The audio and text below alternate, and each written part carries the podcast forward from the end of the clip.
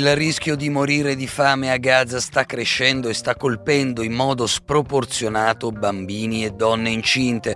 Lo scrivono le Nazioni Unite nell'ultimo rapporto sulle conseguenze del conflitto. Questa mattina a Khan Younis, colpita una scuola usata come rifugio da centinaia di sfollati, almeno 3 le vittime, una decina i feriti. Dopo la Francia, anche il Consiglio europeo chiede un'inchiesta indipendente sulla strage di ieri a Gaza City e un immediato cessate il fuoco.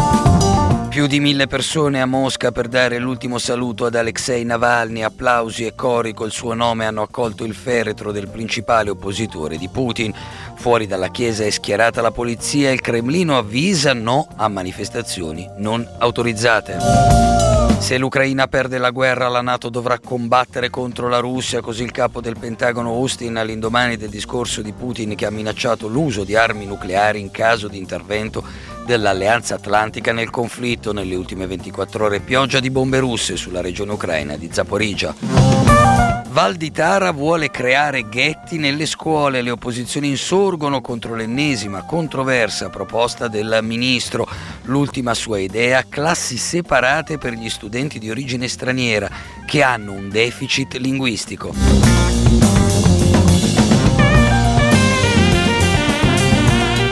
Buongiorno dalla redazione, le 12:32, il giornale radio. Il rischio di morire di fame a Gaza sta crescendo e colpendo in modo sproporzionato soprattutto bambini e donne incinte. Quanto scrive questa mattina l'Ufficio delle Nazioni Unite per il coordinamento degli affari umanitari nel suo ultimo aggiornamento sul conflitto. Nel report viene anche sottolineato come il 97% delle falde acquifere risulta inadatto al consumo umano. Questa mattina l'esercito israeliano ha bombardato il sud dell'enclave palestinese. A Khan Younis è stata colpita una scuola usata come rifugio da centinaia di sfollati. Sono almeno 3 le vittime, una decina i feriti, lo riferisce Al Jazeera. Sulla strage di ieri a Gaza, intanto, la Francia ha sollecitato un'inchiesta indipendente e l'immediato cessate il fuoco. Richiesta analoga è arrivata poco fa anche dalla Presidente del Consiglio europeo Michel. Nella notte gli Stati Uniti hanno bloccato una dichiarazione di condanna di Israele al Consiglio di sicurezza dell'ONU, affermando che bisogna ancora verificare le circostanze di quello che è accaduto. Israele ha ammesso la responsabilità solo di 1/10 delle oltre 100 vittime, quelle causate direttamente dagli spari. Tutte le altre, secondo la ricostruzione di Tel Aviv, sono morte nella calca e quindi non attribuibili all'esercito israeliano. Riccardo Nuri è il portavoce italiano di Amnesty International.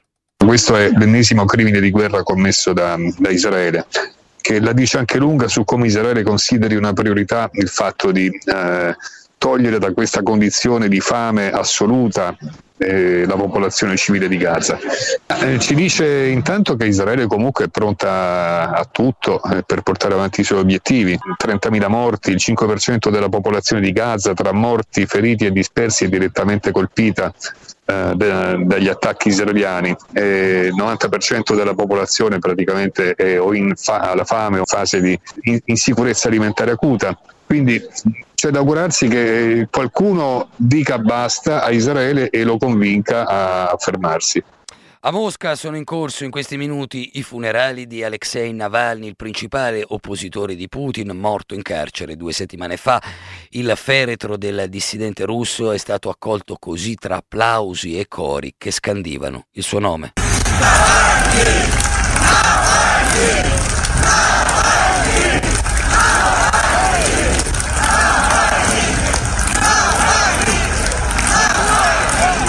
Fuori dalla chiesa dove si stanno celebrando i funerali ci sono più di 1000 persone e la stima del team di Navalny, che ha organizzato una diretta video per seguire la cerimonia.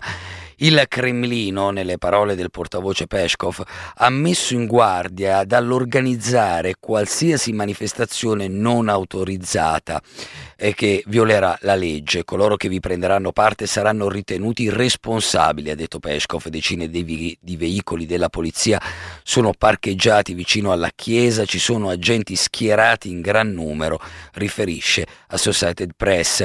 Ai funerali stanno partecipando anche diplomatici europei, sono presenti l'ambasciatrice statunitense, quello tedesco, quello francese e l'incaricato d'affari italiano.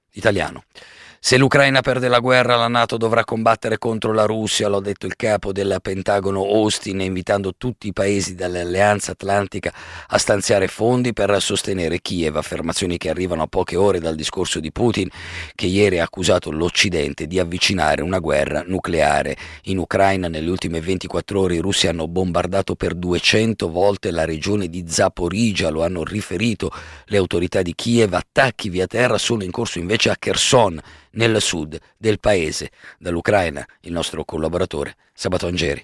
Sul fronte est continuano gli scontri sanguinosi tra i due eserciti e negli ultimi due giorni ci sono stati dei confronti molto violenti tra le forze in campo da una parte e dall'altra del Donetsk.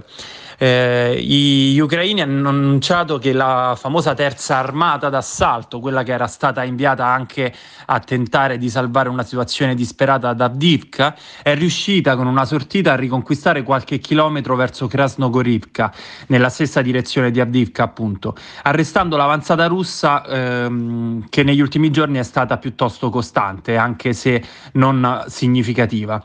Ma è a Chasiv Yar dove in questo momento gli scontri sembrano entrati nel vivo, la cittadina che si trova a pochissimi chilometri da Bakhmut, che è l'avamposto ucraino che permette di controllare Bakhmut stessa, in quanto si trova più in alto della cittadina conquistata dai russi, in preda a un fuoco costante di sbarramento da parte dei russi, che tentano diverse sortite con la fanteria. Secondo lo Stato Maggiore ucraino si fa tutto il possibile con enormi difficoltà per tenere le posizioni, ma la situazione è estremamente tesa. Si teme molto per Vuhledar e anche più a nord per Kupiansk e Kreminna, e intanto i bombardamenti dei centri urbani nelle retrovie hanno ripreso e si sono intensificati.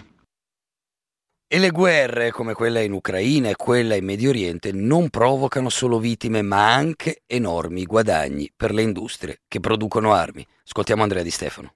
C'è chi festeggia persino davanti al rischio di un conflitto nucleare. I titoli del settore bellico anche ieri hanno registrato ulteriori rialzi che hanno portato a più 75% il saldo dell'indice specifico delle azioni delle aziende europee del comparto bellico.